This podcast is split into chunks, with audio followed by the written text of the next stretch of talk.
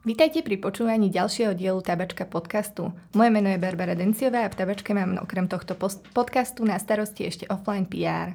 August sa v Tabačke nesie vo festivalovom duchu a preto tu medzi nami vítam jednu z organizátoriek festivalu Movefest, Katku Rampáčkovú. Ahoj. Ahoj. Tak ja by som možno hneď začala tým, aké boli začiatky Movefestu v Košiciach a aká je vlastne tvoja úloha v rámci tohto festivalu. Takže začiatok Moofestu. Moofest uh, už má dlhšiu tradíciu. Začal na, v Ostrave, v Kultúr Ostrava, kultúrnom centre. A vlastne Kultúr Ostrava, uh, toto centrum oslovilo tabačku Kultúrfabrik. No a nás, uh, priestor súčasného tanca, oslovila tabačka. S tým, či by sme do toho šli. No a my vlastne pred tými 4 rokmi sme sa rozhodli, že no tak to skúsime. A išli sme do toho a mojou úlohou je dramaturgia festivalu. A jasne, že potom aj produkčné veci riešim a inú administráciu, ale hlavne je to dramaturgia.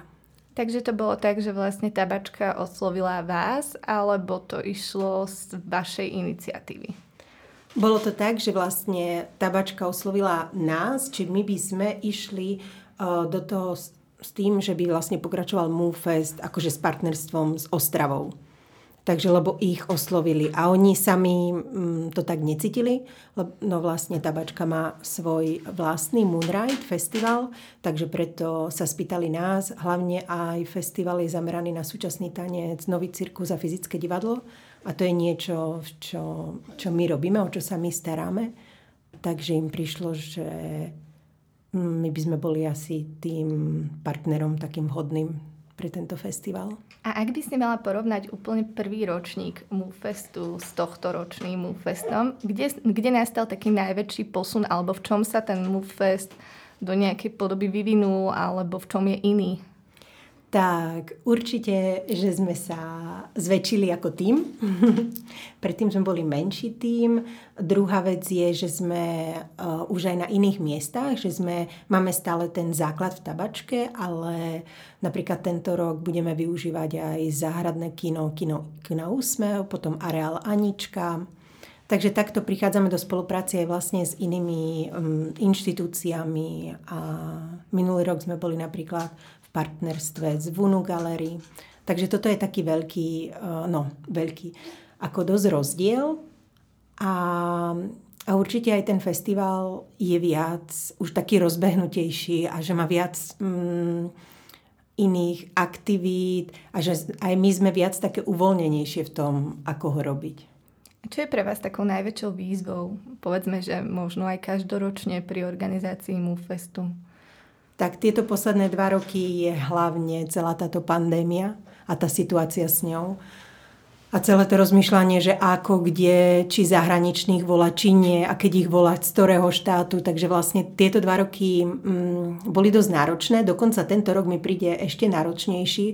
Minulý rok sme mali takéto šťastie, že ten august ako keby na Slovensku bol taká nejaká nádej, keď nás sa trošičku ako keby Zabudlo sa, rozplynulo a sme ten festival mohli urobiť uh, celkom úplne voľne.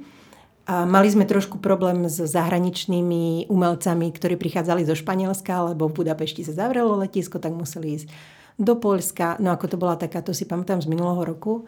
A tento rok vlastne je to, ako vyriešiť tie kapacity potom kde, kde vlastne ľudia môžu ísť z OTP, potom kde môžu ísť úplne všetci, jak to riešiť, uh, detské, proste veľa takých vecí, ktoré vlastne prišli na vlastne nové pravidlá s tým, touto novou situáciou, ktorým človek sa nejako musí, uh, musí s nimi začať žiť.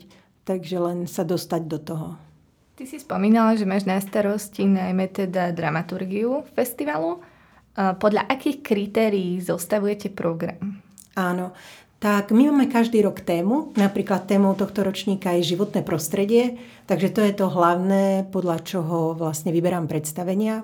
Alebo ich vyberáme v podstate, sme na tom, stále sa o tom rozprávame s Myškou Sabolovou, s ktorou vlastne sme založili priestor súčasného tanca, takže nie je to úplne len jedno slovo. Vždy sme v tom dve.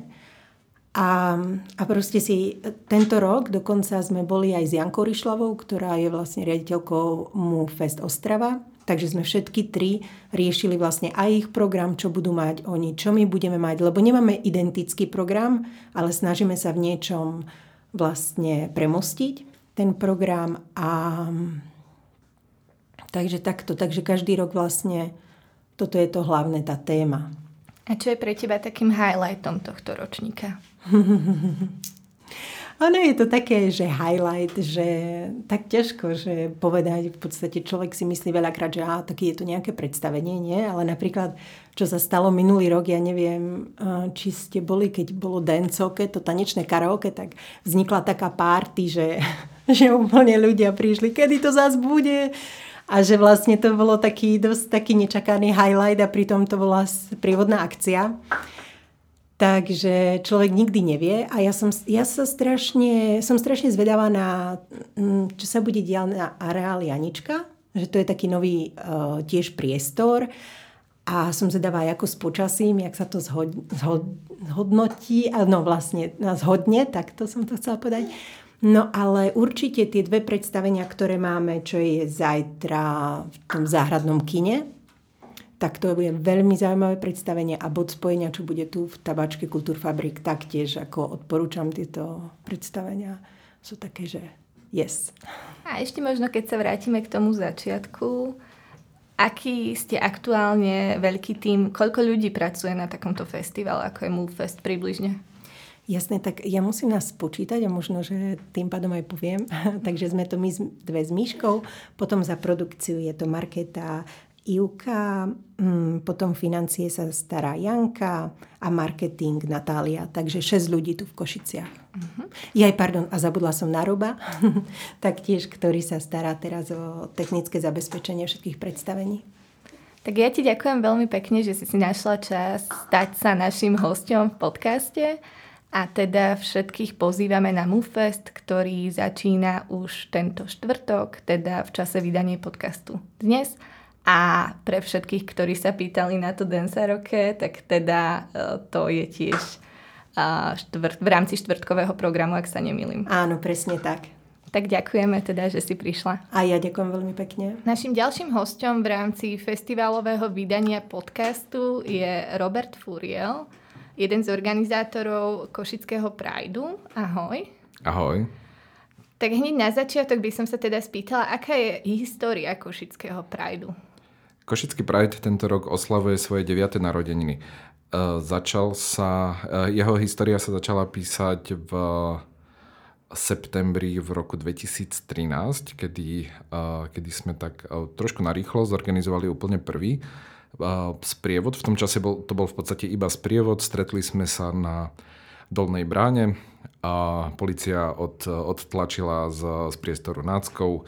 Mal som zo pár príhovorov, zahrala Madonna a prešli sme sa e, do tabačky, ktorá v tom čase bola ešte, ešte len uh, Fabric Space, ešte to nebolo celé zrekonštruované, takže vlastne mám také veľmi príjemné spomienky na tabačku od, uh, od prvého Prideu. Môžeš približiť vaše motivácie k usporiadaniu? Ja si myslím, že každé mesto by malo mať svoj, uh, svoj Pride, uh, lebo Pride je v prvom rade oslavou rôznorodosti. Je to uh, priestorom, ktorý vytvára LGBT plus komunita uh, primárne pre seba, ale aj pre majoritu, aby um, do ňoho pozvala ľudí z majority. Um, um, a v čase, keď sme to začínali, tak eh, vlastne na Slovensku existoval iba jeden Pride, a to bol v Bratislave. Ja som bol tiež pri jeho, eh, pri jeho vzniku a tri roky som pôsobil v organizačnom týme, takže by sa dalo povedať, že som mal nejaké skúsenosti a ja sa v tom čase končili nejaké povinnosti v Prahe, kde som žil a študoval. Stiahoval som sa naspäť na Slovensko a pochádzame z, zo Spišskej Novej Vsi, kde teda už síce sme dlho nežili, ale rodičia mali nejaké mali vlastne nejaké zázemie, no a ja som sa presťahoval naj, najprv do Spiskej a, a tak som akože rozmýšľal, že čo, čo ďalej. Chcel som pôsobiť v aktivizme, tak som aj v reakcii na výzvu jedného, jedného známeho vlastne s ním spolu zorganizoval ten prvý Pride v Košiciach, aby sme doniesli, ako sme to vtedy hovorili, duchu do, do srdca východu. A mňa by zaujímalo, ako reaguje okolie na toto podujatie, respektíve Stretávate sa čím ďalej s väčším pochopením, alebo je tomu práve naopak? Vidíš nejaký progres napríklad od e, toho prvého prajdu až po tento deviatý? Vidím veľký progres, hlavne v tom, že tie prvé tri prajdy boli dosť uh, také turbulentné, nazvime to, že bolo, bolo dosť veľa protestujúcich, e, protiprotestujúcich proti Prideu, ktorí proste po nás občas hádzali nejaké vajíčka a tak ďalej. Ale naozaj od toho 4. 4. ročníka to ustalo, e, sprievod sa začal rozrastať, začali sa rozrastať aj sprievodné akcie. Začala sa, dalo by sa povedať, že sa že rástla aj podpora zo strany verejnosti. V roku 2000 19 dokonca sme prvýkrát získali podporu zo strany mesta. Tohto roku sme ju získali takisto cez grantový program K13. Takže ako, ja to vnímam ako pomalý, ale, ale vytrvalý posun k lepšiemu. A ako vnímate tie negatívne komentáre? Ako sa s nimi napríklad vysporiadavate? V tomto smere je Facebook veľmi dobrým nástrojom. Negatívny komentár, pokiaľ je nenávistný, zmažeme a užívateľa zablokujeme. V našom priestore na tej našej stránke si myslím, že nenávisť voči LGBT ľuďom alebo voči komukoľvek nemá absolútne žiadne miesto. A čo sa týka nejakého fyzického priestoru, nielen sociálnych sietí, stretávate sa ešte stále aj s tým, čo si spomínal a ak áno, ako, ako na to reagujete? Nechcem nič zahrieknúť, ale naozaj dlhé roky sme sa stretli skôr s nazviem tak, že takým skôr nie príjemným obťažovaním, ale nikdy to nebolo fyzické násilie. Veľmi tomu pomáha naša súkromná SBS, ktorá dokáže vytvoriť uh, atmosféru, uh, v ktorej sa podľa mňa ľuďom uh, s opačným názorom nechce ísť do nejakého fyzického, fyzického stretu. Zároveň dosť pomáha aj Košická či mestská alebo štátna policia, s ktorou máme dobré vzťahy. Vždycky sa pred sprievodom stretneme, preberieme si všetky organizačné záležitosti. V roku 2019 napríklad boli v Košiciach, myslím, že bola skupina prívežencov Kotlebovcov, ktorých dokázala tá policia udržať od nás dosť ďaleko na to, aby sme ich veľmi nevideli a tak. Takže akože um, v tom fyzickom priestore, aspoň ja môžem povedať, že sa cítim bezpečne a to hovorím ako človek, ktorý vždy, ide vždy každý rok na čele z prievodu so, so, s tým banerom, takže vždycky tak nejak čakám, že niečo od ďal priletí a chvála Bohu, zatiaľ sa nič také nestalo. Ty si to už aj spomínal, ale teda súčasťou samotného pochodu je aj bohatý sprievodný program, dal by sa povedať až taký festival, ktorý trvá viacero dní. A podľa akých kritérií skladáte práve tento sprievodný program? Podľa čoho si vyberáte umelcov, predstavenia a podobne? Um, nemáme nejaký úplne jasný kľúč z, v zmysle nie, niečo dopredu dané. Skôr je to o tom, čo kto z týmu, ktorý daný ročník pripravuje, kto, kto čo navrhne a na čo následne dokážeme nájsť zdroje. Takže je to vždycky prienik toho, čo by sme chceli a toho, čo môžeme. A v každom prípade snažíme sa doniesť rôznorodé veci do Košíc, eh, veci, ktoré eh, vedia potešiť povedzme aj ten nejaký že mainstream, alebo sú tak nejako mainstreamovo ladené, zároveň aj veci, ktoré idú proti tomu hlavnému prúdu, ktoré sú trochu radikálnejšie, sú, ktoré, e, ktoré sú nejaká, nejakým spôsobom alternatívne, aby, aby sme tú rôznorodosť zachovali aj v, e, aj v skladbe toho programu. A prečo ste sa rozhodli o usporiadanie teda dosť veľkej časti toho sprievodného programu, nie som si istá, či nie aj celé, kompletne, práve v priestoroch tabačky? Myslím si, že je to dané historicky, že na, naozaj od toho prvého roka, keď uh, nám tabačka poskytla uh, útočište v, vtedajšom teda fabriku, um, potom uh, vlastne prebehla rekonštrukcia, že v tom čase inak ešte v tabačke pôsobil Lukáš Berberich, uh, ktorý nás potom raz v rámci nejakého sprievodného programu hostil aj v kine Úsmev. Ale pre nás je tabačka veľmi príjemný priestor, kde máme na jednom mieste veľa priestoru, veľa priestorov, v ktorých sa veci môžu diať. Zároveň filozoficky si myslím, že sme veľmi blízko, tiež nám záleží na otvorených a, rešpektujúcich a akceptujúcich Košiciach, takže pre nás je spolupráca s tabačkou um, ako bez nejakého rozmýšľania, bez nejakého hlbokého rozmýšľania, že proste to je priestor, v ktorom chceme byť, v ktorom nás baví každý rok urobiť z tabačky nejakú, nejaký ako um, queer fabrík alebo rainbow fabrík um, a, a tak no, takže je, ste tu fajn ľudia, tak uh, sem radi chodíme. A keď sa už bavíme teda o tom sprievodnom programe, čo považuješ v rámci tohto ročníka za taký možno aj tvoj osobný highlight alebo niečo, na čo by sa ľudia fakt mali prísť pozrieť? Čo stojí fakt, že za to a mohlo by to zaujímať treba aj širšiu verejnosť? Keďže ten program skladá dohromady viacero ľudí, tak snažím sa nemať preferencie, aby som nebol taký ten rodič, ktorý má takých že obľúbencov. Takže ja som rád za všetky aktivity a všetky akcie v rámci programu a chodím na všetko a, a osobne nemám úplne že veľké preferencie, ale teším sa vždy na veci, ktoré som ešte nezažil. Čo napríklad na budúc uh, zajtra, teda vo štvrtok, bude od 8. Uh, Velvet Vogue Ball, ktorý predstaví Monika, uh, Monika Prikalová. To bude veľmi zaujímavá vec ktorá v Košiciach ešte nebola. A, a takisto ma veľmi bavila, a bavila drag show Queer Riot International, ktorú sme mali v rámci sobotnej otváracej party a v piatok budú mať tiež, a, budú mať tiež a, karaoke party Clutch.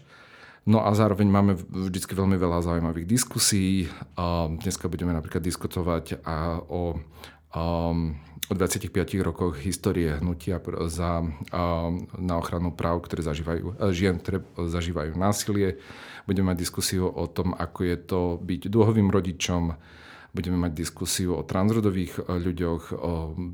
Tiež sa teším na tradičný nedelný duchovný program, ktorý tiež eh, budeme mať v tabačke. Takže nemôžem úplne povedať, že jedna vec bude také, že najviac.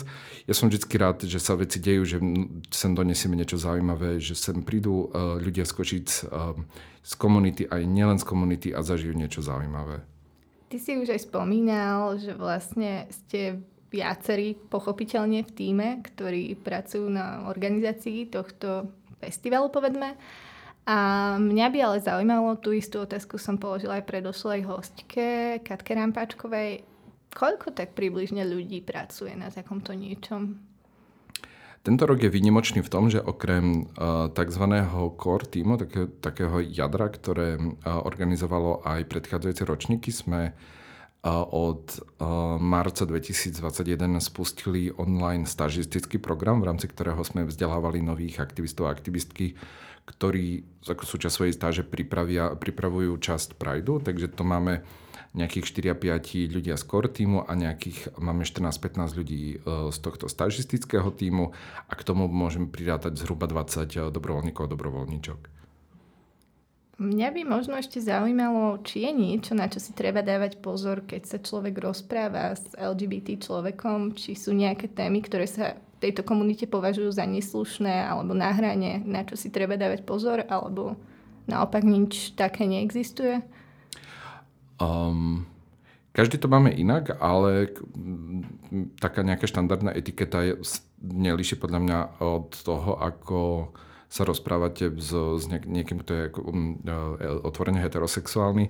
Takže také to klasické, nepýtame sa, čo má človek medzi nohami, čo robí v posteli, kto je muž a žena vo vzťahu a podobné, podobné hlúposti. Keď nám niekto, najmä v prípade transrodových ľudí, povie, že toto je moje meno a toto je moje zámeno, tak to rešpektujeme, ne, ne, nehovoríme, že ale ty vyzeráš takto alebo takto. Takže um, v prípade komunikácie s LGBT ľuďmi je potrebný nejaký, nejaká miera rešpektu a hlavne rešpektu voči tomu, že ako sa človek identifikuje, čo, čo on vlastne chce, aby sa o ňom hovorilo ako sa o ňom hovorilo, bez ohľadu na to, čo si vlastne myslí ten človek. Že ja si akože môžem myslieť, že niekoho vidím, ale to, to je moja predstava, ale ja potrebujem rešpektovať tú, tú predstavu toho človeka. Čo si myslíš ty podľa tvojho názoru? Máme na Slovensku veľký problém s diskrimináciou takýchto ľudí, alebo sa to lepší?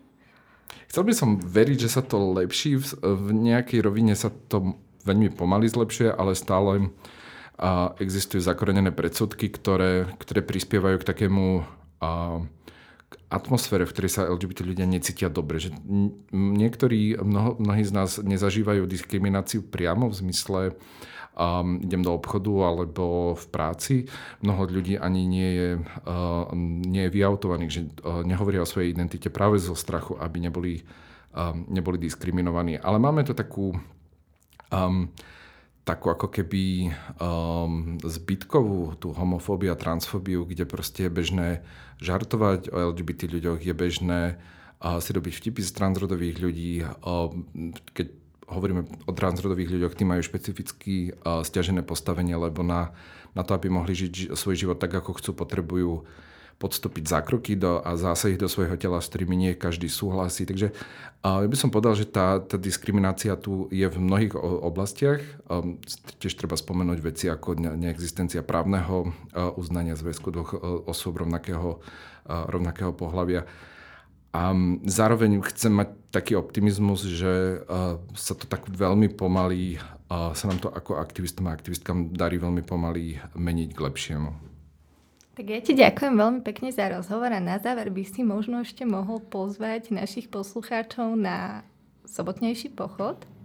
Mm-hmm. Uh, takže uh, je to trochu paradoxné, že celý týždeň z prievodných podujatí máme v tabačke, ale sprievod budeme mať tohto roku aj celý vlastne Pride deň bude v kasárniach Kulturfabrik. Je to dané aj tým, aby sme, do, aby sme boli schopní dodržať uh, platné protipandemické opatrenia. Um, no a brány, tá, uh, brány kasárne sa otvárajú o 10. Uh, a o 2. budeme vyrážať s, s prievodom z kasárni. Odporúčam, pokiaľ sa chcete zúčastniť, tak príďte príďte skôr, do, skontrolujeme vaše doklady, ideme v režime OTP, takže skontrolujeme vaše doklady a tak budete mať istotu, že sa dostanete, dostanete do sprievodu. Tak ja ti ďakujem ešte raz, že si prijal pozvanie do Tabačka podcastu. Takisto ďakujem všetkým našim poslucháčom, že to vydržali s nami až do konca. A ak sa vám tento podcast páčil, budeme veľmi radi, ak nás podporíte zaslaním príspevku v dobrovoľnej výške na transparentný účet tabačky. Ďakujem za pozvanie.